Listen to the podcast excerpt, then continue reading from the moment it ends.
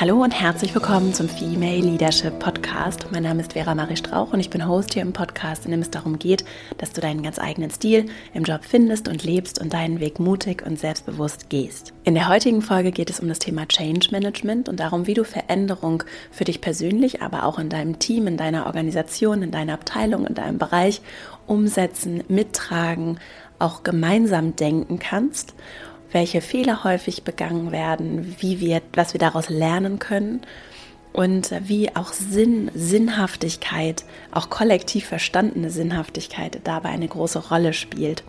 Dazu habe ich einen wunderbaren Interviewgast. Stephanie Wille ist hauptberuflich selbstständige Change Managerin und begleitet Organisationen bei Veränderungsprozessen. Außerdem ist sie Vorstandsmitglied in der gemeinnützigen Organisation Das Hunger Projekt, das in der Entwicklungszusammenarbeit international aktiv ist. Auch darüber haben wir gesprochen, über persönlichen Sinn, über Unterschied, den wir machen können in Gesellschaft, in Wirtschaft, für die Gemeinschaft, auch für die Weltgemeinschaft.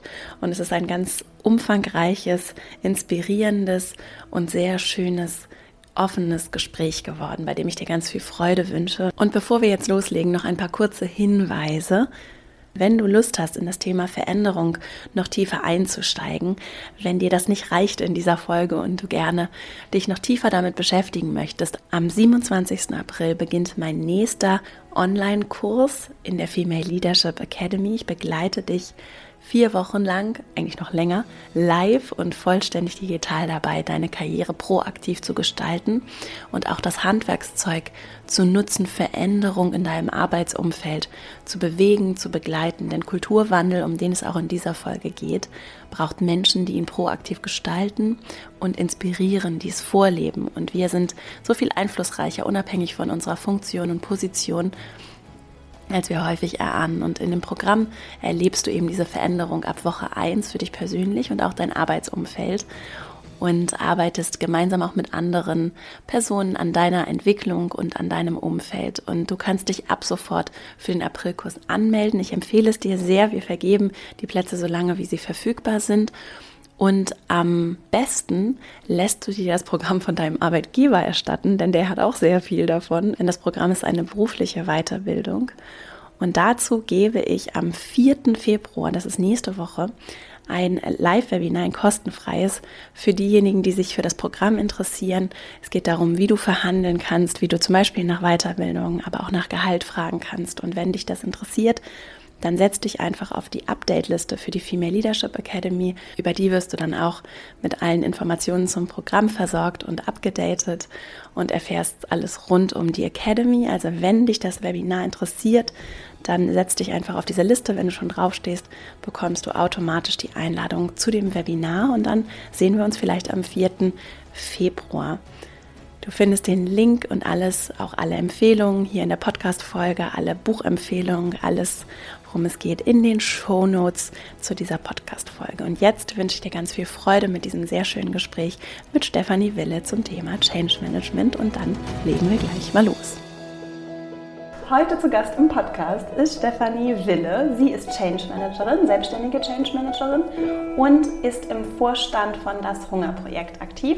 Wir werden heute über das Thema Veränderung sprechen und ich freue mich sehr, dass du hier bist, liebe Steffi. Herzlich willkommen im Podcast. Ja, vielen Dank. Vielen Dank für die Einführung und vor allem auch, dass ich da sein darf und so ein bisschen über meinen Werdegang sprechen darf. Schön, mhm. dass du da bist. Bevor wir jetzt einsteigen, also ich möchte mit dir vor allem über Veränderung sprechen, auch in Organisationen. Du arbeitest ja auch mit Organisationen und Teams zusammen, mhm. die sich verändern wollen, in welche Richtung auch immer. Und es passiert gerade so gefühlt so viel in der Arbeitswelt. Und vielleicht war das auch immer schon so, bei mir kommt es so vor, als wenn das gerade, gerade sehr viel in Bewegung ist, in Wirtschaft, Gesellschaft und eben auch in Organisationen. Und ich finde es sehr spannend, was wir auch ganz praktisch tun können, um da vielleicht auch mit Widerständen umzugehen. Und bevor wir da raufkommen, würde ich natürlich gerne mit den Zuhörenden teilen. Ich weiß schon, wo du so herkommst und was du machst. Magst du mal ein bisschen erzählen, wie du zur Change Managerin geworden bist? Ja, ähm, ich glaube, das ist äh, ein einziger Change auch und, und vor allem ein großes Puzzle, was sicher auch noch nicht zu Ende gepuzzelt ist. Aber ich war schon relativ früh äh, im Klaren darüber, dass ich eine sinnhaftige Tätigkeit machen möchte. Und das mhm.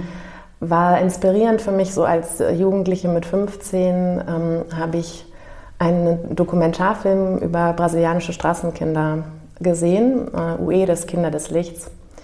Und da ging es darum, wie die einfach äh, entsorgt wurden, weil sie eben nicht äh, entsprechend ins Bild passten. Und eine ganz tolle, energetische Brasilianerin sich dann dafür eingesetzt hat, ähm, diesen Straßenkindern Anlaufstellen zu geben. Und das hat mich unglaublich inspiriert und war für mich so klar, ähm, ich möchte irgendwie was tun, also ich möchte aktiv werden. Und habe dann äh, Regionalwissenschaften Lateinamerika studiert, ähm, um in die Entwicklungszusammenarbeit zu gehen.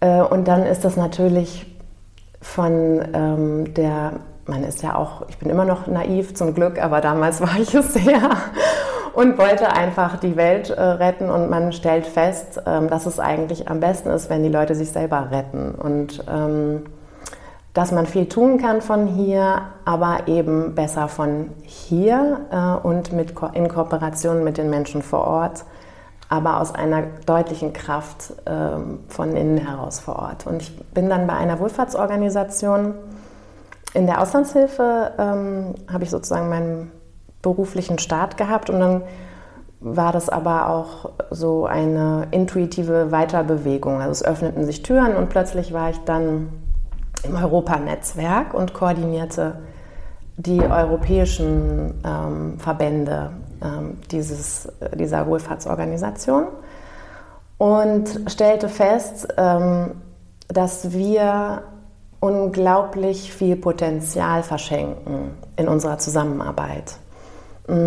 Das hieß damals für mich, dass ich ja eigentlich mich für Inhalte einsetzen wollte, für die Menschen vor Ort, da die zu stärken, und das hat auch stattgefunden, aber es, ich fand es schon eine große Herausforderung, uns zu koordinieren, mhm. so, sowohl auf der technischen Ebene, mhm. ähm, und da haben wir dann einfach ganz viel auch recherchiert und geguckt, wie können wir unsere Kooperation wirklich auch technisch optimieren, ne? Also wenn es um Kommunikation ging, über Grenzen hinweg, ähm, ohne dass man ständig zusammenkommen musste.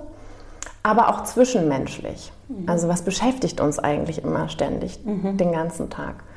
Und ich war, kam auch so ein bisschen an eine Überforderung und habe mir überlegt, wie kann ich dieses Handwerk Veränderung noch besser lernen? Mhm. Und habe dann ähm, ein M B A in Change Management berufsbegleitend gemacht und bin da auch sehr dankbar, dass die mir das äh, ermöglicht haben in, in der Organisation. Und ähm, bin immer stärker eingestiegen, was es eigentlich braucht. Und habe wirklich festgestellt, das eine ist die inhaltliche Komplexität, die wir bewältigen müssen heute. Mhm. Ähm, was, was haben wir eigentlich alles für Möglichkeiten, Probleme zu lösen? Es gibt ja eine Unzahl an Möglichkeiten, das zu tun, und man weiß einfach erstmal auch gar nicht, was ist das Richtige. Mhm. Und äh, die Vielfalt auch an Auswirkungen, die wir gar nicht absehen können. Mhm. Das ist das eine. Und das andere ist aber auch die soziale Komplexität. Jeder bringt so sein Päckchen mit, seine berufliche Vorerfahrung, seine Ängste, seine Sorgen, ähm, seine Störgefühle äh, in Dingen, auch seine Geschwindigkeit. Und, äh, und das hat mich auch sehr fasziniert, weil das eigentlich die größte Herausforderung war. Das Technische lässt sich relativ einfach lösen. Und ja, und dann Ähm, habe ich mich einfach stärker damit beschäftigt und auch festgestellt, das bin ich eigentlich, dieses Change Management bin ich eigentlich. Mhm. Und äh, habe mich dann auch verabschiedet und mich selbstständig gemacht. Aber mein Herz ähm, schlägt einfach für die Entwicklungszusammenarbeit und vor allem für diesen heutigen Ansatz, eben die Menschen vor Ort zu stärken und zu empowern. Und dann bin ich auf eine ganz tolle Organisation gestoßen, auch durch ein Frauennetzwerk, die, das, das Hunger Projekt, und die eben nach Unterstützung gefragt haben. Und ähm, da ich auch ziemlich weit weggegangen bin in meinem vorherigen Berufsleben von Lateinamerika und diese Organisation eben in Asien, Afrika und Lateinamerika aktiv ist, schlug da mein Herz und ich konnte irgendwie Ähm, diese Verbindung einfach nur eingehen. Mhm. Genau, und seitdem bin ich ähm, Change Managerin hauptberuflich, aber eben auch aktiv für das Hungerprojekt und verbinde da sehr meine Welten mit. Genau. Schön. Ja, schön. Genau. Es ist schön, wie dein Lebenslauf das so zusammenfügt jetzt heute und auch beides für dich möglich ist. Ne? Ja. Also es ist nicht entweder oder, sondern beides. Genau, ich glaube, das ist aber auch ein Bewusstsein. Mhm. Ich glaube, dass ich lange Zeit, also ich bin ein sehr intuitiver Mensch, ich habe äh, schon seit Kind an mit Pferden zu mhm. tun und das macht einen sehr intuitiv, ähm, weil man ständig in Situationen kommt, wo man einfach handeln muss und nicht lange Zeit hat, nachzudenken. Und, äh, und so habe ich mein Leben gelebt. Also immer, wenn sich irgendeine Tür geöffnet hat, habe ich so reingefühlt und dachte, ja, pff, warum nicht, das schaffe ich. Hatte auch immer ein großes Selbstvertrauen, auch, glaube ich, ein Stück weit durch diese Begegnung mit den Tieren, ähm, dass man das schon irgendwie immer alles schafft. Mhm. So. Habe mich auch ganz oft übernommen. Also ich habe es dann doch auch gelöst, aber es waren auch mit vielen Schweißausbrüchen und so hatte ich zu kämpfen. Und, ähm, und ich glaube, dieses Bewusstmachen von, ich möchte jetzt die Welten verbinden und was sind die gemeinsamen Prinzipien, ja. ähm, das ist was, was mich in den letzten Jahren stark bewegt und was nochmal auch mein Leben verändert. Ähm, weil man, glaube ich, stärker Synergien schaffen kann. Also was ist eigentlich, was meine Welt vereint, sowohl im Privaten als auch im Beruflichen, äh, was... was meine Leidenschaft betrifft. Und dann kann ich auch einen stärkeren Fokus setzen. Also wenn ich, also ich war ja schon immer auch jemand, der zumindest unbewusst seine Vision hatte in diesem, ich möchte, dass die Menschen in ihre Kraft kommen können, dass es was Gerechteres gibt in dieser Welt, dass es nicht so ein großes Ungleichgewicht gibt. Das war mein Unbewusstes, was mich gezogen hat. Und wenn man sich das dann nochmal bewusster macht in einem Satz, in einer Vision, die dann zum Beispiel heißt, ich wünsche mir, dass jeder Mensch auf der Welt sein Potenzial entfalten kann, dann kann ich die Prinzipien aus allem, was mich bewegt, aus allen Lebensbereichen, dahin fokussieren und steuern. Mhm. Mhm. Und das ist ein ganz anderes Bewusstsein, was eine andere Lebensqualität ausmacht. Und nicht diesen Struggle, das interessiert mich und das interessiert mich und eigentlich möchte ich auch da reinschnuppern. Ich schaff's nicht, es zerreißt mich. Wenn ich diese Bereiche nehme und immer wieder gucke, passen die, zum, was passt aus diesem Bereich zu meinem Fokus, mhm. dann kann ich es vereinen. Ja. Genau. Schön. Mhm. Ich würde gerne beginnen mit dem, oder einsteigen mit dem Thema Change Management. Mhm. Du hast vorhin gesagt, dass du auch mit Pferden arbeitest. Genau. Verbindest du das auch mit, mit Change Management? Ja, also ich habe ähm, gelernt, dass ähm, Veränderung ein ständiger Zyklus ist und dass wir eigentlich uns auch in einem ständigen Veränderungszyklus befinden, den können wir nicht abschalten. Mhm. Ähm, und ich glaube, wenn wir das auch so, äh, ich sage es jetzt mal ein bisschen esoterisch, liebevoll in unsere Arme nehmen, ist es auch nicht, nichts Schlimmes mehr. Ich glaube, dass natürlich Veränderung anstrengend ist mhm. und für uns mh, auch eine Herausforderung, weil wir, weil wir uns auch wohlfühlen in Gewohnheiten und, und einem bestimmten Habitus, der, der halt dann irgendwie uns eine Sicherheit gibt. Und dass das, äh, wir, wir glauben häufig, dass das nicht zusammenpasst mit Veränderung. Und ähm, ich habe, wenn ich diesen Kreislauf angucke, gibt es eben immer auch Emotionen, also es gibt sozusagen eine Stabilität, die ich habe und aus dieser Stabilität, ähm, wie ich das jetzt auch mit, dem, mit der Vision und dem Fokus erzählt habe, kann ich mich agil verändern. Also ich habe sozusagen eine Stabilität und ich habe eine Agilität da drin. Und ich brauche aber ein emotionales Lernen. Wir sind ganz oft ähm, sehr analytisch und haben rational begriffen, worum es geht. Also wir können immer ähm, sehr gut unsere Situation beschreiben, was es braucht, wie wir sein müssten. Ähm, so ganz banal, eigentlich müsste ich mich anders ernähren, eigentlich müsste ich mir morgens immer ein Müsli kochen und trotzdem esse ich immer Brot. Jetzt, ne? Das ist jetzt sehr banal. Aber, und wie schaffe ich es irgendwie, dieses Ritual zu verändern, und das kostet mich unglaublich Kraft. Und dafür braucht es ein emotionales Erleben, wo ich dann mal gemerkt habe, ach, das ist eigentlich gar nicht so dramatisch. Irgendwie kriege ich das gut hin, es passt auch gut in meinen Ablauf und es hat auch körperlichen Einfluss auf mich, ich fühle mich besser. Das ist aber auch erstmal ein Weg, den man gehen muss. Und die Pferde ähm, passen für mich so wunderbar in diesen Change-Zyklus, weil sie dieses emotionale Erleben von Veränderung möglich machen. Und, ähm, und ich glaube, es geht auch vor allem darum, dass sie wie ein Spiegel fungieren. Es ist, ähm, wir nennen das ja pferdegestütztes Coaching oder Horse-Assisted Education. Also das ist ja, die Pferde sind dann sozusagen wie eine Methode, die uns helfen, erstmal unsere Glaubenssätze deutlich zu machen, bewusst zu machen oder bestimmte ureigenste Muster bewusst zu machen. Ähm, zum Beispiel ein Muster, was ich von mir auch erzählen kann, ist, dass wir relativ, wenn wir überfordert sind, relativ da, häufig dazu neigen, schnell Druck auszuüben, weil uns einfach die anderen Instrumente fehlen. So, und die Reaktion des Pferdes ist dann aber eher so, äh, ich, nee, hab dich nicht verstanden. So, was, was willst du von mir? Du bist für mich nicht klar.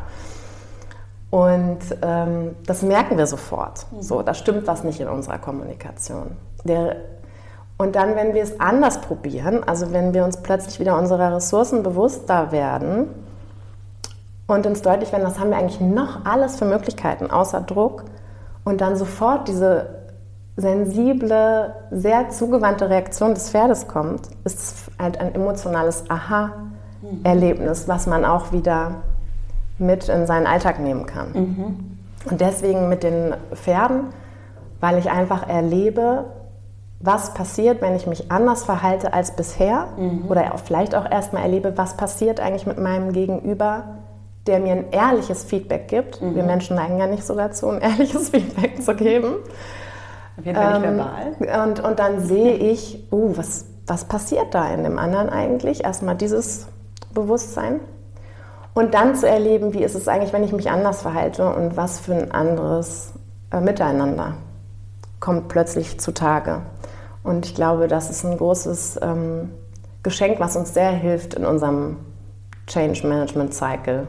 Mhm. Mhm. Schön. Ja. Ist das auch mit anderen Tieren? Also das geht Hunden? Ganz sicher, aber es ist was anderes mit dem Pferd, weil, ähm, also diese Frage kriege ich auch häufiger gestellt. Der Pferd ist ja, äh, der, der Pferd, mhm. der, der, der Hund ist sehr auf uns fixiert. Mhm. Ähm, der will auch sehr gefallen. So, der, ähm, der macht, ähm, glaube ich, viel, um so zu schmeicheln. Und das Pferd ist ja Fluchttier und im Moment. Und das heißt, dass er in dem Moment reagiert. Und, ähm, und dann ganz pur. Also das überlegt sich jetzt nicht strategisch, wenn es sich erschreckt oder, oder, oder wenn es plötzlich irgendwie Ähm, irritiert ist, überlegt sich das jetzt nicht vorher, wie könnte er jetzt strategisch auf uns reagieren, so wie wir das alle eigentlich häufig im Miteinander im Unternehmen tun, mhm. sondern er gibt uns wirklich Antwort darauf, also das, das Pferd gibt, ich sage immer er, weil mein Pferd heißt Eddie und ist ein Wallach. Das Pferd gibt uns immer Antwort darauf, ob das, was wir äh, körperlich tun, zu dem passt, was innerlich in uns vorgeht. Äh, in dem Moment. Und das würde ich dem Hund ähm, in dieser Purheit absprechen. Mhm.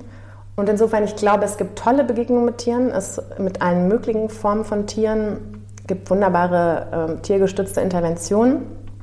Ich glaube, mit diesem äh, Link auf Führung und eben andere Formen von Führung in unserer heutigen Welt, die wir brauchen, ist das für mich das Nonplusultra, mit dem Pferd zu arbeiten. Mhm. Genau. In den meisten Unternehmen wirst du aber wahrscheinlich nicht mit Pferd arbeiten, sondern, mhm. oder sagen wir mal so, es gibt wahrscheinlich häufig auch den Fall, dass du in eine Organisation kommst, mhm. die sagt, wir möchten was verändern. Was mhm. sind da so die, was sind so typische Fälle, mhm. die du bearbeitest? Also gerade weil unsere Komplexität so steigt, sind Führungskräfte mittlerweile echt überfordert, auch zu Recht. Mhm. Das heißt, dass sie ähm, in diesem Struggle kommen, wie soll ich all diese Entscheidungen noch selber treffen? Und diese ganzen Anforderungen, die auch äh, auf uns zukommen, die ständig wechseln, die ständig neuer Expertisen bedarf, ähm, das kann einer alleine nicht mehr bewältigen. Das heißt, die Tendenz geht stark dazu, eine agile Selbstorganisation ist so, so ein bisschen das, das Buzzword. Und ja, wie kann ich eigentlich mein Team mehr in die Kraft bringen? Wie kann ich stärker kollegial führen? Äh, wie kann ich besser die Ressourcen einsetzen? Wie kann ich das menschliche Potenzial stärker entfalten? Das war vielleicht vor ein paar Jahren noch nicht so wichtig, dass wirklich jeder sein ganzes Potenzial einbringt. Mhm. Ähm, da konnte man das vielleicht noch stärker abfangen. Und ich glaube, es wird immer wichtiger. Das ist das eine Thema. Also wie kann ich wirklich die Potenziale meiner Mitarbeiter erkennen, auf die richtigen Positionen setzen oder in die richtigen Aufgaben bringen und ein gutes Miteinander haben. Da kommt dann häufig auch, also durch diesen, durch diesen Need, mehr wieder in die Gemeinschaft zu gehen, das, was wir nicht besonders gut beherrschen heute, weil ähm, wir doch sehr immer in unserer eigenen individuellen Welt verhaftet sind. Ja, auch Familienstrukturen sind ja nicht mehr so wie früher. Wir haben es einfach entlernt. Mhm. Ähm, bringt uns das vor Herausforderungen. Also wir haben natürlich häufiger Konflikte, ähm, häufiger Kommunikationsschwierigkeiten.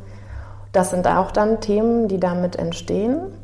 Und ähm, dann kommt eben auch so dieser Ansatz von, es fällt uns schwer, uns zu verändern. Wir fallen schnell in alte Handlungsmuster. Und was, glaube ich, auch eine große Herausforderung, auch für mich immer eine große Herausforderung ist, Ähm, souverän in Widerständen zu bleiben. Weil Selbstvertrauen ist eine Sache, ähm, souverän zu sein eine andere. Das heißt, wenn jetzt, wenn ich bringe eine Idee ein oder ich sage, ja, ich möchte gerne diesen Bereich stärker selbstverantwortlich übernehmen und meine Führungskraft sagt auch erstmal, toll, toll, ich muss das loswerden, ich bin gestresst, ich habe so, möchte auch nochmal mein Privatleben, ich möchte auch mein Kind sehen. Ähm, Und dann merkt man aber in dieser neuen Form der Zusammenarbeit, dass man, dass die Führungskraft vielleicht doch immer mal wieder reingrätscht. Weil er hat das, man hat das ja gelernt, diese Kontrolle zu behalten. Und ähm, dieses Reingrätschen irritiert natürlich und frustriert auch. Ich glaube, die größte Herausforderung in dem Moment ist, zu sagen, hör mal, wir fallen hier wieder in alte Muster, lass uns äh, doch mal gucken, wie wir das ändern, weil das frustriert mich. Ich glaube, das ist ein Satz. Das ist keine Selbstverständlichkeit, sowas zu sagen. Und das ist aber das, was es ausmacht, ähm, ja, in Veränderung zu kommen. Und ich glaube, das ist das auch, wenn, wenn man jetzt zu den Pferden geht, weil du sagst, du arbeitest ja nicht nur mit Pferden. Nein, ähm, ich glaube, die Arbeit mit Pferden ermöglicht uns Selbstvertrauen zu haben und auch in so eine Souveränität zu kommen. Aber ich glaube, wir müssen auch andere Lösungen finden, das zu üben. Und, ähm, und wenn die Unternehmen nicht die Chance haben, jeder Einzelne zum Pferd zu gehen, ähm, Formate zu finden, wo wir genau diese Punkte, die große Hürden in der Veränderung sind, wirklich üben. Ja. Und das sind so Dinge, die ich mache, also wo ich ähm, eine Methodik oder ein Konzept, äh, ein, ein Cycle-Konzept entwickelt habe, ähm, Meeting Change Cycle, also Meeting Change heißt ja meine Organisation, und wo ich einfach darauf achte, mh, erstens diese Kombination aus, welche Schritte gibt es in der Veränderung. Ähm, welche und, sind das? Genau. Also ich, ich ähm, habe meinen eigenen sozusagen aus, mhm. aus unterschiedlichen wissenschaftlichen Ansätzen abgeleitet. Und es gibt immer eine Initiierung für mich, mhm. dann gibt es eine Durchführung und eine Stabilisierung. Mhm. Und dann geht es eigentlich wieder in die Initiierung, Durchführung, Stabilisierung. Ja. Und in die, das ist ja das ist nie abgeschlossen. Also es gab auch mal Cycle, da hieß es dann, das ist dann final und eingefroren. Und das finde ich, das mhm. gibt es einfach nicht. Ja. Genau. Und da setzt man eben Punkte an, wo es erstmal darum geht, aha, Moment, wir brauchen wirklich die Veränderung. Mhm. Das muss ich erstmal emotional begreifen.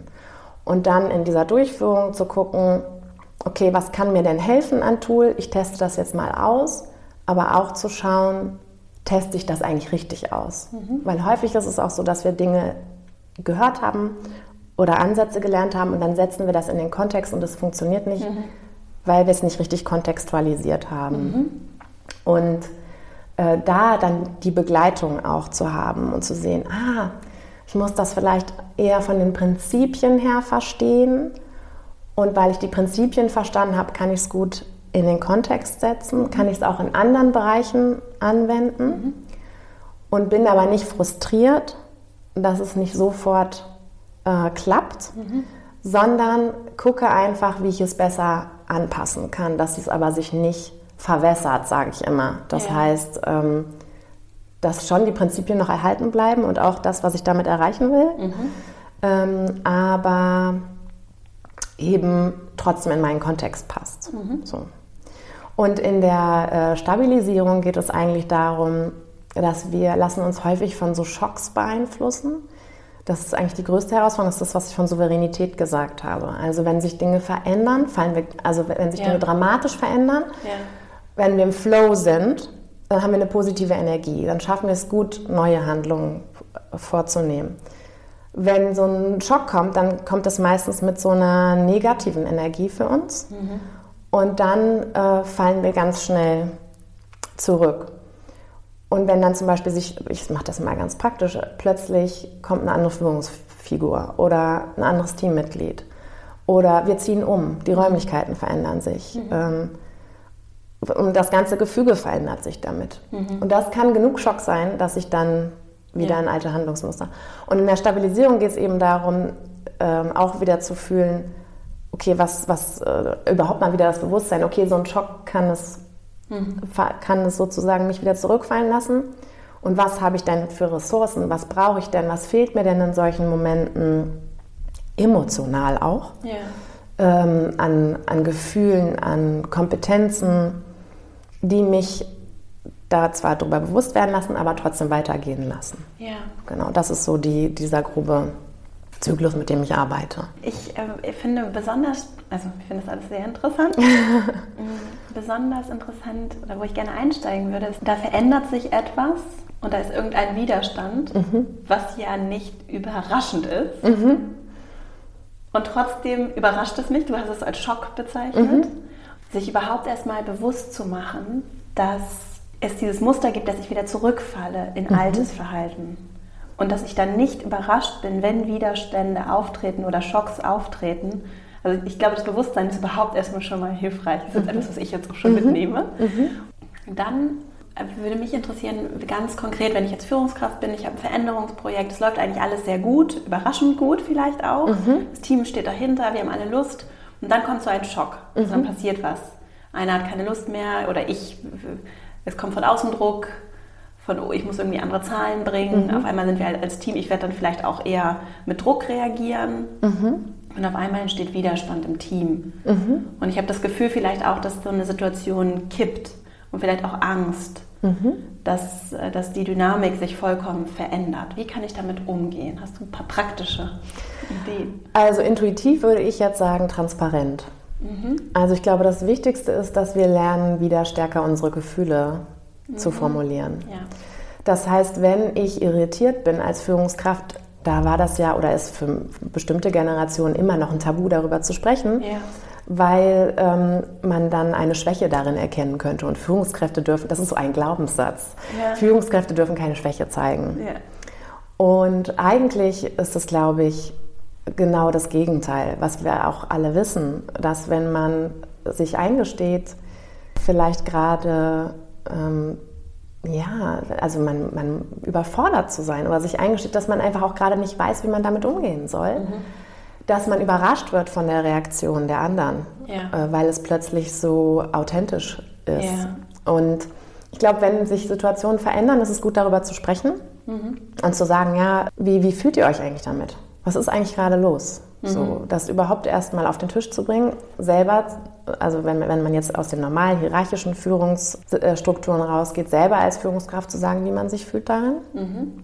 Vielleicht aber auch schon Ansätze mitbringt, was man glaubt, was helfen kann. Mhm. Also sicher auch schon Ideen. Ich glaube, ich würde nicht in so ein Treffen reingehen und dann sagen, und ich weiß auch gar nicht mehr, wie es weitergeht. Ähm, ich glaube, es ist so, genau das ist es, diese Balance zwischen Gefühl und Ratio. Mhm. Das heißt, ich habe ein Gefühl, aber ich verarbeite das auch rational. Ja? Ich löse mich nicht komplett auf, also ich fange nicht an, komplett zu weinen oder nur noch zu schreien, mhm. sondern ähm, ich verarbeite das und sage, okay, das ist da, das ist ein Störgefühl, das muss ich benennen. Das bringt auch nichts, es nicht zu benennen, weil es begleitet mich die ganze Zeit. Ja. Ähm, aber ich habe mir Gedanken gemacht, was könnte die Lösung sein? Und dann das Gefühl und ähm, die Ratio der anderen mitzunehmen. Das heißt, was haltet ihr eigentlich davon? Ja. Und ich bin, also ähm, ich glaube ja an das menschliche Potenzial, ich bin auch Optimistin. Ne? Mhm. Ich glaube, wenn man das nicht ist, mh, dann macht man sich's schwer. So. Ja. Insofern seid einfach alle Optimisten.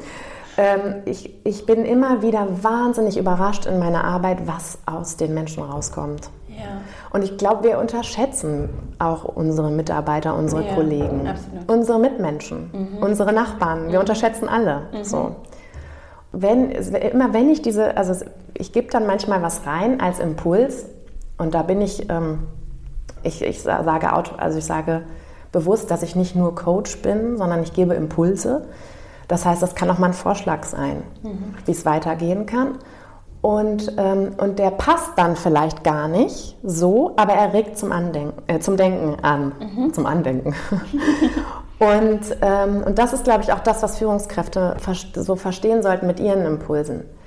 Man kann Ideen platzieren, aber sie sollten noch nicht fertig sein. Mhm. Ja, also sie, sie sollten offen sein für was noch Größeres. Weil ja. meistens, wenn dann in solchen Situationen man fragt, okay, was ist eure Idee dazu? Kommt dann eigentlich erst das Grandiose, wenn es ergänzt wird durch die anderen. Mhm.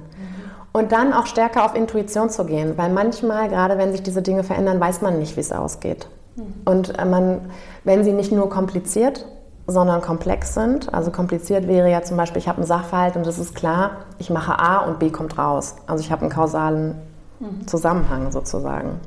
Bei komplex ist es, ich kann A, B, C, D, E, F, G machen als Lösung und es könnte A, B, C, D, E, F, G dabei rauskommen. Es hat halt tausend Auswirkungen. Das heißt, eigentlich bleibt mir nur, in die Intuition zu gehen. Was ist meine Intuition, mein erster intuitiver Impuls? Das heißt, wenn ich als Führungskraft da reingehe und eine Idee platziere, wie man Sachen lösen könnte, dann gehe ich in meine Intuition, wenn es ein komplexer Sachverhalt ist, und frage mich, was ist das Erste, was mir in den Sinn kommt? Ich bin ja nicht umsonst Führungskraft. Also ich glaube schon, dass man sehr visionär sein kann auch. Und dann bringe ich das rein und dann frage ich, was ist euer erstes Gefühl dazu, ähm, was euch da gerade in den Kopf kommt? Und ja, und dann passieren meistens immer ziemlich großartige Dinge. Und dann geht es aber auch um Üben. Also es geht wirklich auch darum, sich darauf zu besinnen. Ähm, halt, stopp, hier verändert sich gerade was. Was hatten wir als unseren Hafen festgesetzt, um den wir uns drehen. Ja. Und da komme ich wieder stark auch wieder in dieses, ähm, das wird ja unterschiedlich genannt, also es gibt so viele Buzzwords mittlerweile, das Why, es gibt Purpose, es gibt Vision, es gibt den Nordstern. Und ich sage immer, egal welche Begrifflichkeit ich nenne, wenn es meine innere Kraft ist, mein innerer Antrieb, der mich zieht, mhm. dann ist es letzten Endes egal, was für eine Formulierung ich dafür finde. Es geht darum, dass ich ein Bild davon habe, was in Zukunft sein soll. So. Und dass das mich zieht. Ja. Und wenn ich dann Veränderungen habe, mich darauf zu besinnen, wenn ich jetzt diese ganzen Intuitionen und Ideen einbringe, zielt das noch auf meinen ja. Nordstern ein, meine Vision ein. Würdest du sagen, dass es zwingend erforderlich ist, das auch als Organisation oder als Team zu haben? Ja. Ja. Ja, auf allen Ebenen. Das ist der Start. Also auch wenn die Leute mich fragen, ähm, ja, wir würden gerne agile Selbstorganisation, ich, ich, wir können das nicht mehr alleine stemmen, wir, wir müssen uns irgendwie anders sortieren, anders strukturieren, dann frage ich immer, warum. Mhm. Und dann ist das ähm, ist eigentlich so der erste Schritt, wo sich aber auch einige schwer tun, sich erstmal darauf einzulassen, äh, eine Vision zu formulieren.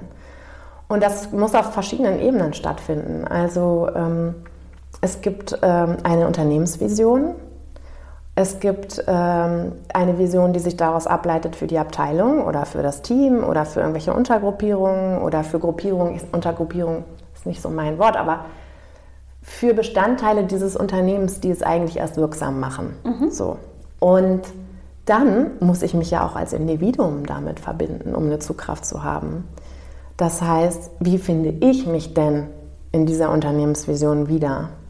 Und das ist, glaube ich, oder in dieser Vision meiner Führungskraft oder in der, in der Vision entsprechend der neuen Idee. Alles hat ja letzten Endes auch ein Bild. Warum, wieso soll das später aussehen? Sollte es zumindest haben. Mhm. Egal, was ich platziere, es muss irgendwie darauf einzählen. Mhm. Und ich glaube, das Wichtige ist, und das ist noch nicht, das kommt immer mehr, könnte aber auch noch stärker platziert werden, ist eben, viele Unternehmen fangen jetzt an, ihre Unternehmensvision zu formulieren äh, oder ihren Purpose oder also so eine, so eine Zugkraft. Wo wollen wir eigentlich hin? Was macht uns eigentlich aus? Ähm, wo, wollen wir, wo wollen wir stehen? Also was ist unsere Utopie und woran der wir näher kommen wollen? Mhm. Vergessen dabei aber, dass ja eigentlich ihre Mitarbeiter Teil davon sind. Ja. Und ähm, dass die sich stark damit identifizieren müssen, um überhaupt auch in Veränderung gehen zu können. Ja. Weil wenn ich solche Hürden habe, dann muss ich ja einen Antrieb haben, echt aus meiner Komfortzone rauszugehen. Ja. Und wenn das nur ein Antrieb ist von zwei Chefs oder einem Vorstand, dann passiert nichts. Und das ist ähm, übrigens auch der Ansatz, ich weiß nicht, ob das jetzt schon an der richtigen Stelle ist, aber vom Hunger Projekt, mhm. wo es wirklich darum geht, dass die Gemeinschaften in den Dörfern von innen heraus entwickeln, wo wollen sie hin? Also was ist sozusagen ihre Vision ihres Lebens, ihre Vision ihrer Gemeinschaft? Und dann daraus so eine Kraft zu entwickeln, wenn man dann entsprechend auch natürlich müssen Wege und Infrastrukturen so geebnet werden, aber dass sie eine Zugkraft haben, wo sie merken, wow, ja, das sieht schön aus, dieses Bild. Mhm. Das stärkt uns jeden Tag. Mhm. Das gibt uns die Energie, jeden Tag diese Anstrengung auf uns zu nehmen. Ja. Und äh, ja, das ist, das ist der Schlüssel, um auf deine Frage ja. zurückzukommen. Ja, das ist eigentlich ein wunderbarer Schulterschluss. Oder ich weiß gar nicht, also ich sehe so eine totale Logik darin, mhm. dass es einfach ein anderer Ansatz ist, als Mensch zu sein. Und das ist eigentlich auch egal, ob ich in Lateinamerika bin oder in Norddeutschland. Mhm. Ne, am Ende geht es darum, wie verändern sich Menschen, vor allem auch in eine Richtung, die für sie die richtige Richtung ist. Mhm. Und das, finde ich, ist so ein fundamentales Umdenken, das wir brauchen und dass wir manchmal nur an der Oberfläche proklamieren. Und ich nehme mich da nicht aus, dass ich sage, Leute sollen empowered sein und ihren eigenen Weg gehen und mein Team, wir sind auf Augenhöhe. Ne? Mhm. Und dann ist es aber so tief, weil wir ja schon in der Schule lernen, da ist jemand, der sagt uns, wo lang. Ne? Und, und es ist so ein tiefes, erlerntes Verhalten, vielleicht auch in der Entwicklungszusammenarbeit. Da kommt irgendwie der Mensch aus dem Ausland und sagt mir, weil er mir ja auch sein Geld gibt, wie ich mich zu verhalten habe. Und am Ende ist es gar nicht, und, und das Umdenken fängt ja schon da an, mhm, zu sagen, exakt. Ich sage dir nicht, wie der richtige Weg ist und ich sage dir eigentlich auch nicht mal, wohin, sondern es geht darum, was du möchtest und ich, wenn ich dir wirklich helfen möchte, dann helfe ich dir dabei, dann den Weg zu gehen, da wo du vielleicht Unterstützung brauchst, aber du kannst den Weg selber entwickeln und ich glaube vor allem auch daran, dass du es kannst. Das ist total schön, dass du das so sagst, weil das ist letzten Endes auch der erste Schritt, den wir machen. Ja. Also den, den unsere tollen Kollegen vor Ort machen. Also den könnten wir ja gar nicht machen. Wir haben ja unglaublich tolle Kollegen vor Ort, mhm. die einfach die da groß geworden sind, die die Traditionen kennen, die genau wissen, was ihr Land braucht ähm, und ähm, die dann ähm, sogenannte ähm, Vision, Commitment and Action Workshops machen, mhm. wo es um Mindset Change geht. Mhm. Ich kann etwas bewirken. Ja. Ich kann, muss nicht darauf warten, dass meine Regierung, meine Behörden etwas verändern. Ja. Ich kann was ja. verändern. Ja. Und, ähm, und ich glaube... Mh, Ich glaube, dass wir stark, und da gehe ich jetzt wieder weg von, von den Ländern oder dem Land, was ich auch vor ein paar Monaten kennengelernt habe, von Malawi, wo ich eine unglaubliche Energie und Leichtigkeit in dieser Dramatik auch des chronischen Hungers erlebt habe.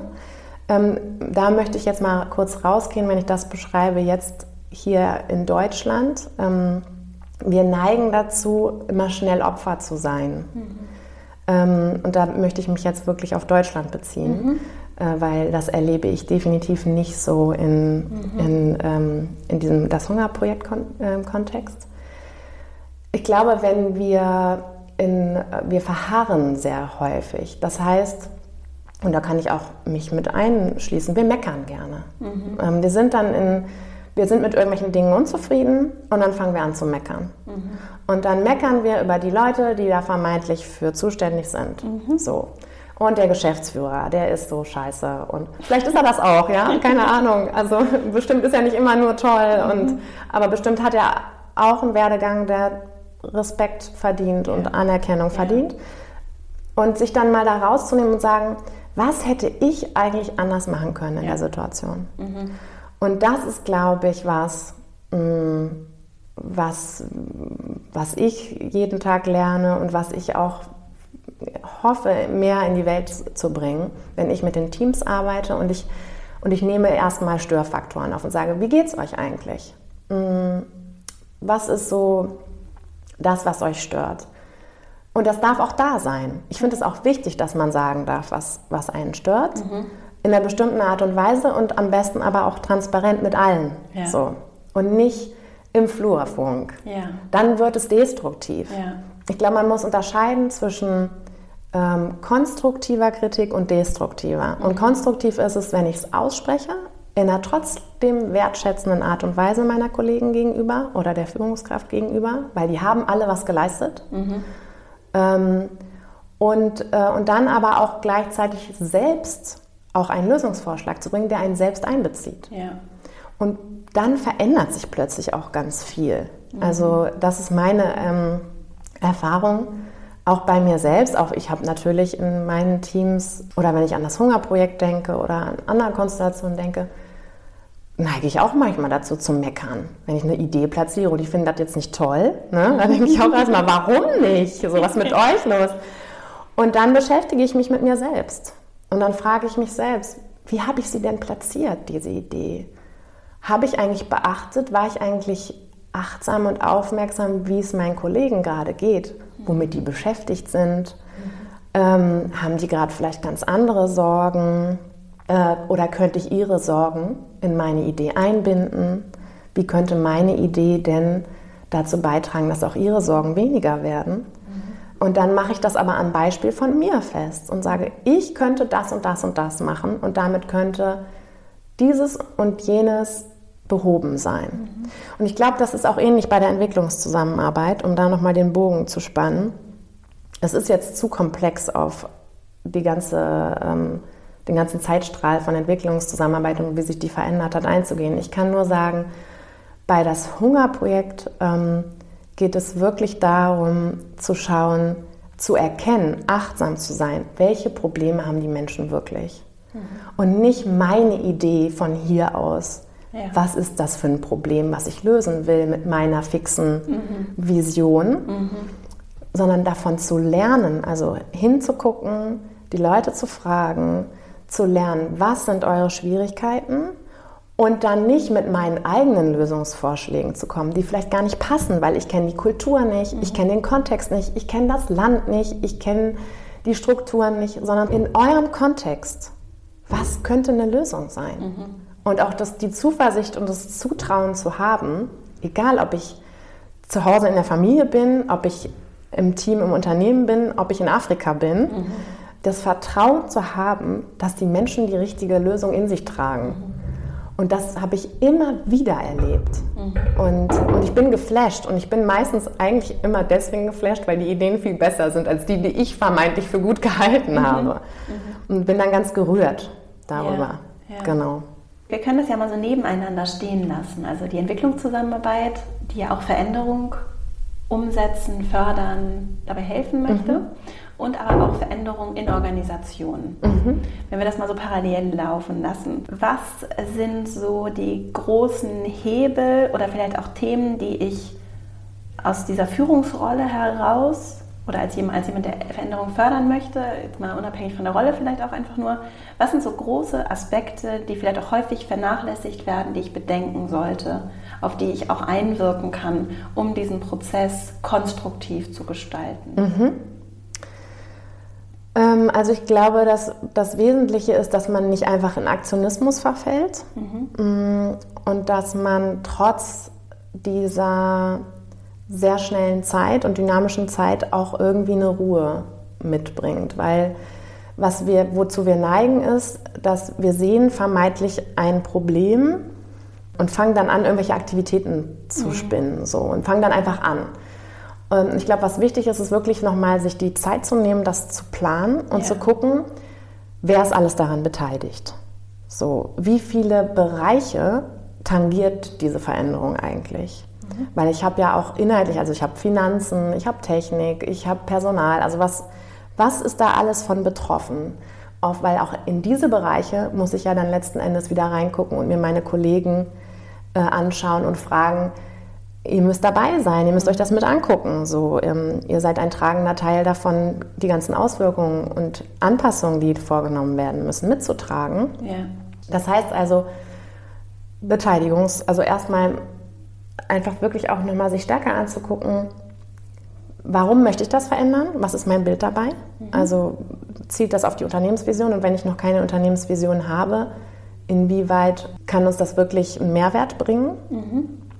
Weil manchmal hat man ja auch einfach nur so eine fixe Idee und macht das für sich selbst. Mhm. Also ich glaube, es geht wirklich darum, den Mehrwert für den Organismus zu finden. Ja. Und, ähm, und dann als nächstes zu schauen, ähm, wie viele Bereiche tangiert es, wie viele Menschen sind davon betroffen. Ja. Und diese Menschen auch mit einzubeziehen, in welcher Form auch immer. Aber ähm, natürlich aus meiner Perspektive in der größtmöglichsten Form mit einzubeziehen. Aber es geht auch viel um Kommunikation. Warum mache ich etwas? Äh, die Leute da abzuholen, ihnen das zu erklären. Also selbst wenn ich nicht die Chance habe, sie mh, vielleicht in diesem Maße einzubinden, wie das das Ideal wäre, ähm, zumindest äh, das Mindestmaß an Kommunikation herzustellen und sie auch mal zu fragen, mhm, äh, und auch Antworten mit einzubinden. Yeah. Und dann, ähm, ja, und dann geht es letzten Endes darum, auch stark iterativ zu arbeiten. Das heißt, nicht diese riesigen, so wie wir das immer früher auch gemacht haben, so riesige Konzepte. Und dann arbeite ich erstmal wochenlang nur am Konzept, wie könnte das genau aussehen? Und dann fange ich an und dann stelle ich fest, uh, das funktioniert alles gar nicht. Mhm. Sondern wirklich kleinere äh, Testballons zu starten und zu schauen, okay, ich versuche das jetzt mal, was passiert? So. Und das dann eher so multiplikatorentechnisch auszuweiten. Das wäre mein... meine Vorgehensweise, auch wirklich agil, agil iterativ das weiterzuentwickeln. Ergebnisse, also man, man fängt etwas an, man schaut, wie, wie reagiert das Umfeld, wie, wie kommt das an.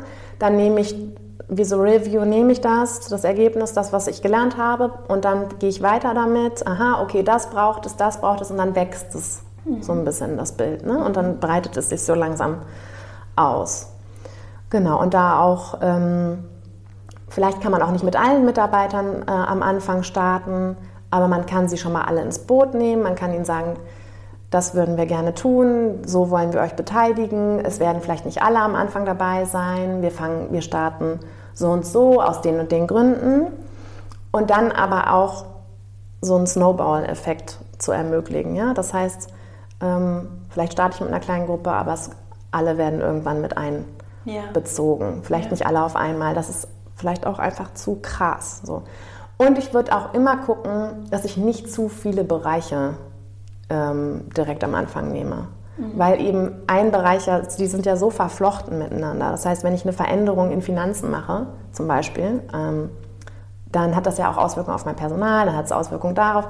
Also ich würde jetzt nicht irgendwie ein Veränderungsprojekt machen, was äh, zehn Bereiche meines Unternehmens direkt gleichzeitig mhm. tangiert. Mhm. Ähm, sondern genau überlegen, was ist meine Priorität? Womit fange ich an? Was ist das Nächste? Und immer als Roadmap gesehen zu meinem, zu meiner Vision, zu ja. meinem Bild. Und da auch wirklich klare Ziele formulieren.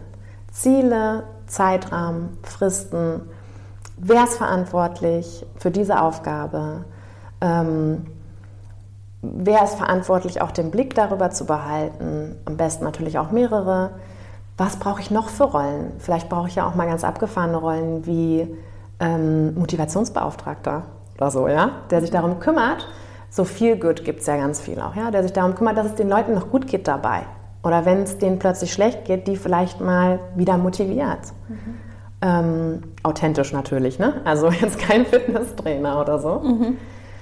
Genau, also das sind Dinge, auf die ich definitiv ähm, achten würde. Und eben, das hatte ich ganz zu Anfang schon gesagt, wirklich emotionale, emotionale Momente zu haben. Also die, die, die Ratio, dieses Rationale mit dem Emotionalen zu verbinden und die Leute auch erleben zu lassen, relativ schnell, was es positive Effekte hat. Ja.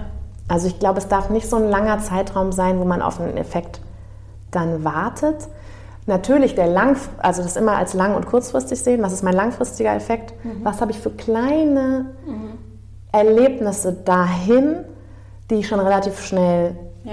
darstellen kann, weil wir wissen selber, wenn wir Dinge abhaken können, wenn wir Erfolge haben, wenn wir ein positives äh, Erlebnis haben, sind wir motiviert, weiterzumachen. Ja. Und das ist so, ähm, ja. Schön. Ja. Wir nähern uns ja leider schon dem Ende. Mhm. Ich habe trotzdem nochmal die Frage zum Thema Instrumente, um Menschen mit einzubeziehen. Mhm. Na, also gerade wenn ich eben nicht so ein kleines Team habe, sondern du sprachst ja von verschiedenen Bereichen und dann sind das vielleicht hundert, zweihundert oder noch mehr Menschen, die irgendwie vielleicht auch einfach tangiert sind von dem Thema, betroffen sind. Wie, was sind Instrumente, um diese Menschen mit einzubeziehen? Also ich glaube, es gibt mittlerweile ja auch schon viele digitale Tools und ich, ich könnte mir auch vorstellen, dass es je nach Typ Mensch gut funktioniert. Ich bin jemand, der die Erfahrung gemacht hat, dass wenn ich persönlich auf die Menschen treffe, es irgendwie am, am verbindendsten ist. Also dass da dann halt auch die entsprechende Beziehung stattfindet, die ich brauche für Veränderung. Ich habe tatsächlich auch schon ähm, bei, bei größeren Unternehmen mal den Ratschlag gegeben, also äh, zu sagen, warum nicht vorher in Gruppen sich treffen und sprechen persönlich.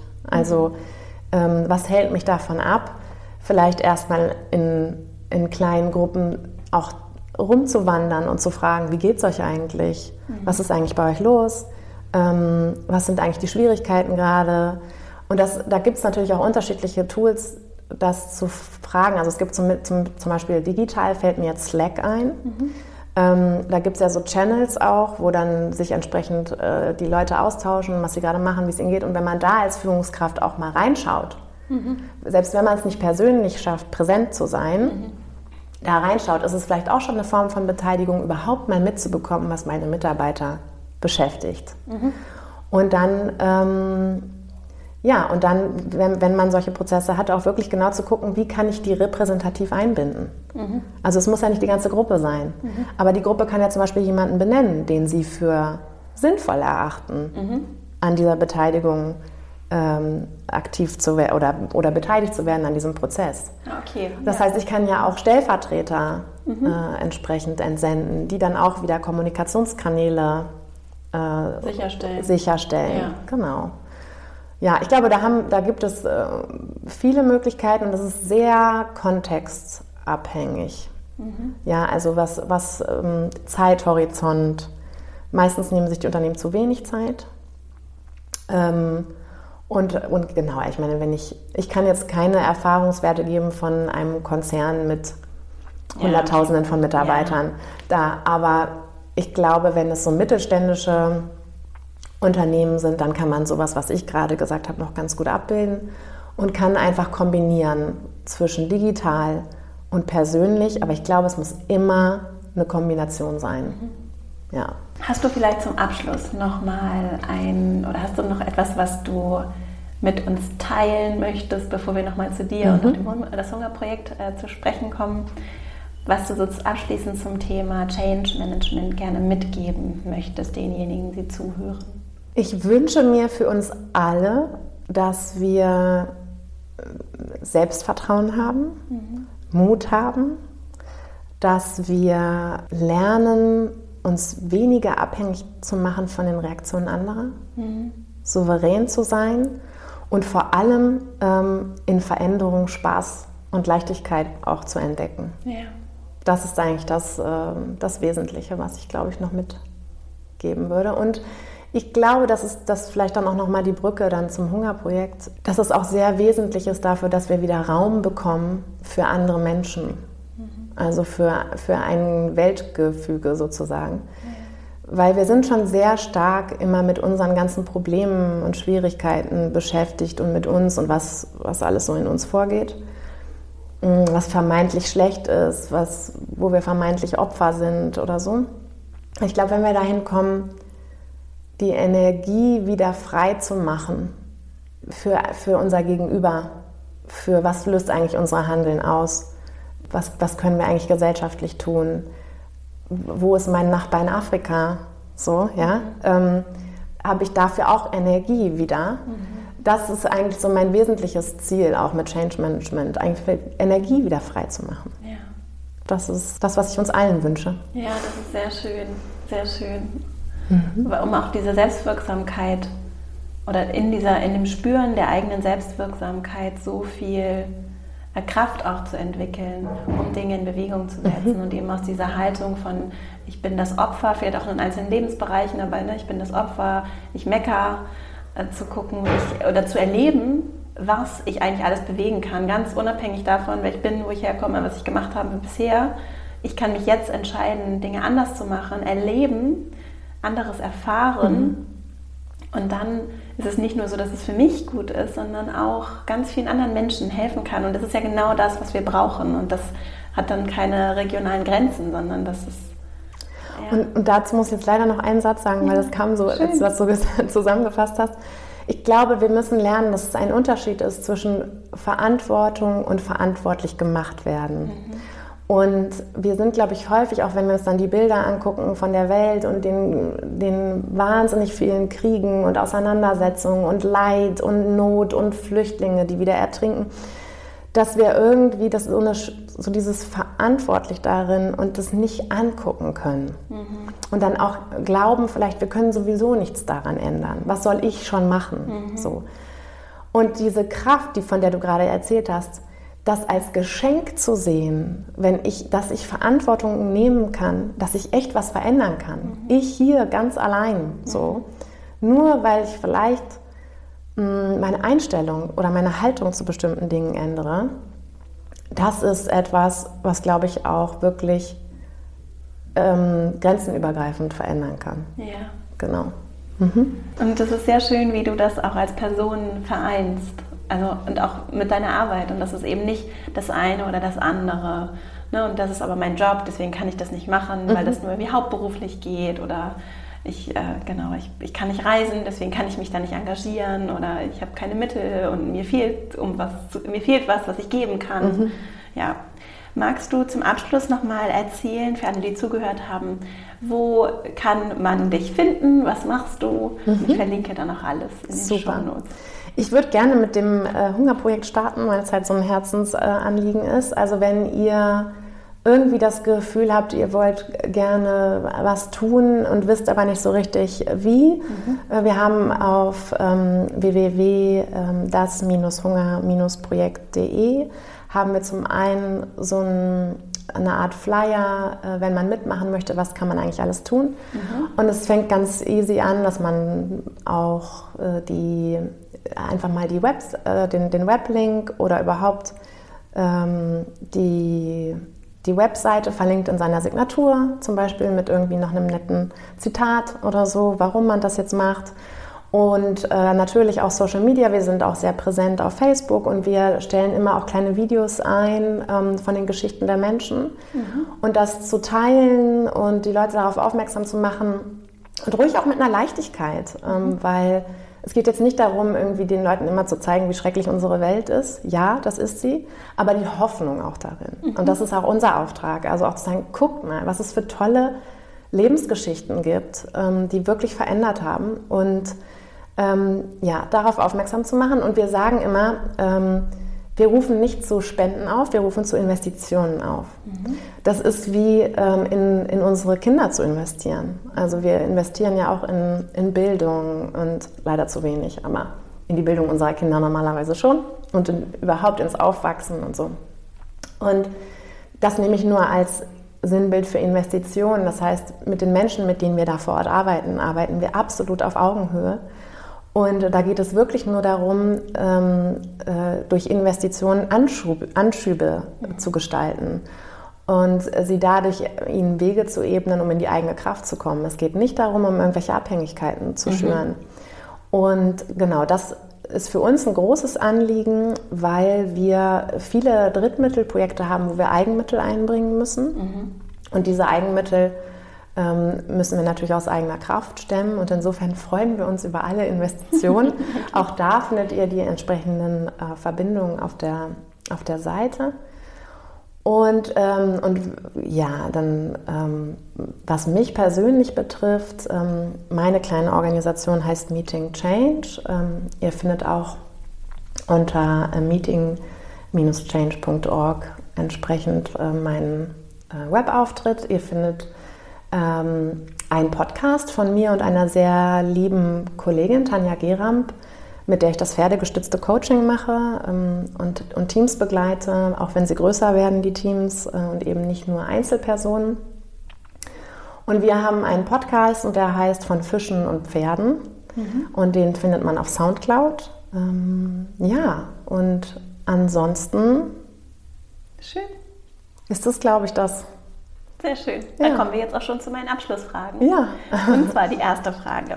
Du hast die Möglichkeit, die Welt zu plakatieren. Also du kannst ein großes Plakat gestalten, das jeder Mensch jeden Morgen sehen kann, wenn er das Haus verlässt. Mhm. Oder sie.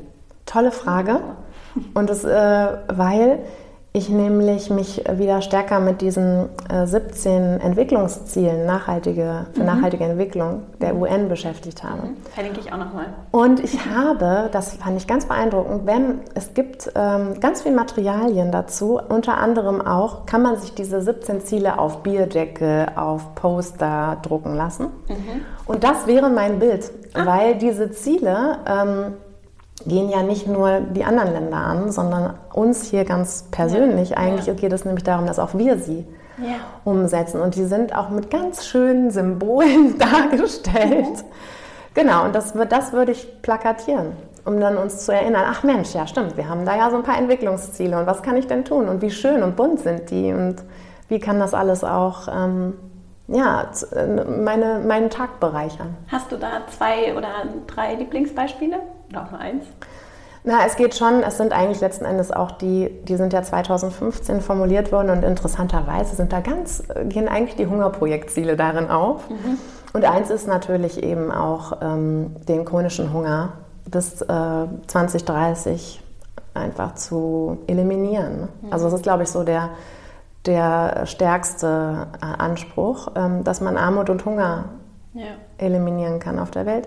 Aber da, da gibt es auch schon Ziele, ähm, die, ähm, mit denen man sich sicher hier ähm, im Alltag noch ganz stark verbinden kann, nämlich wirklich ähm, menschenwürdige Arbeit. Mhm. So, also ja, wie, wie wirtschaften wir denn mhm. auch? Und nachhaltiges Wirtschaften und auch wirklich gute Arbeitsbedingungen zu schaffen. Und das schaffen wir hier auch, glaube ich, ganz gut. Ja. Also da können ja. wir uns hier gut drauf konzentrieren. Das ja. ist was, was erreichbar ist.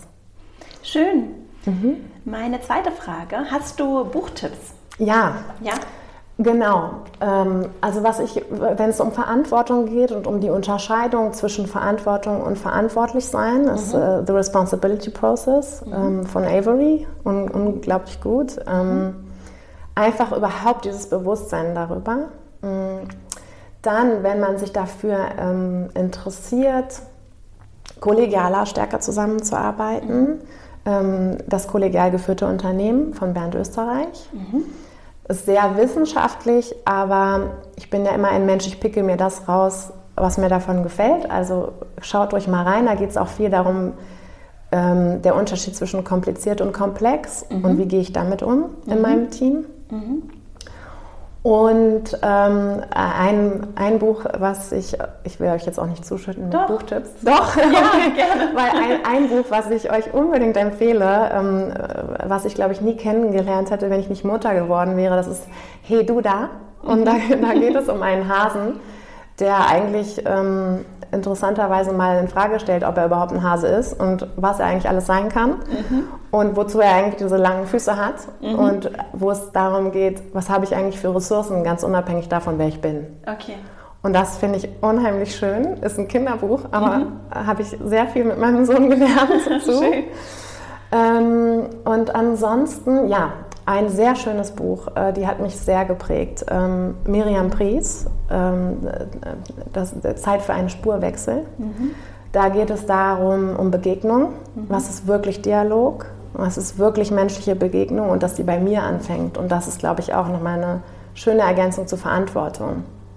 Äh, weil, wenn ich selbst nicht in Begegnung mit mir bin, äh, also man kann das natürlich jetzt auch ein bisschen plakativ sagen, wenn ich mich selbst nicht liebe, nicht anerkenne, nicht im Reinen mit mir bin, dann kann ich gar nicht hören, was der andere sagt.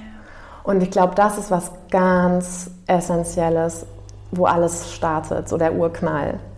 Genau, das kann ich euch sehr ans Herz legen. Ja. Schön. Mhm. Hast du noch was explizit zum Thema Change Management oder findet sich das auch sehr das gut ist, in den Büchern wieder? Genau, das findet sich äh, sehr gut äh, wieder. Ähm, natürlich gibt es auch die ganzen Lehrbücher zu Change, ähm, aber ich glaube, dass mit dem, ähm, mit dem Responsibility Process das und, und auch dieser, dieses Begegnungsbuch äh, yeah. von Miriam Pils, ich glaube, damit würde ich mal anfangen. Schön, schön. Ja. Und dann meine letzte, dritte Frage. Wenn du die EntscheiderInnen dieser Welt, ähm, also die Menschen, die auch so für Leadership stehen, und das muss nicht nur in der Politik sein, sondern das kann in allen Bereichen der Weltgesellschaft sein, wenn du denen so eine Weisheit für ihre Entscheidungsfindung mitgeben könntest, also einen Rat, eine Bitte formulieren könntest, welche wäre das? Hört wieder stärker auf eure Intuition, mhm, und verwechselt sie nicht mit Glaubenssätzen. Ja. Mhm. Also das ist, glaube ich, ähm, also da, da das zu unterscheiden lernen. Was ist meine Intuition und was kommt als Impuls aus mir heraus, weil ich es als Glaubenssatz irgendwann mal gelernt habe. Ja. Genau. Mhm. Ach, schön. Ja. Wir können noch viel mehr sprechen. Ich habe so viele.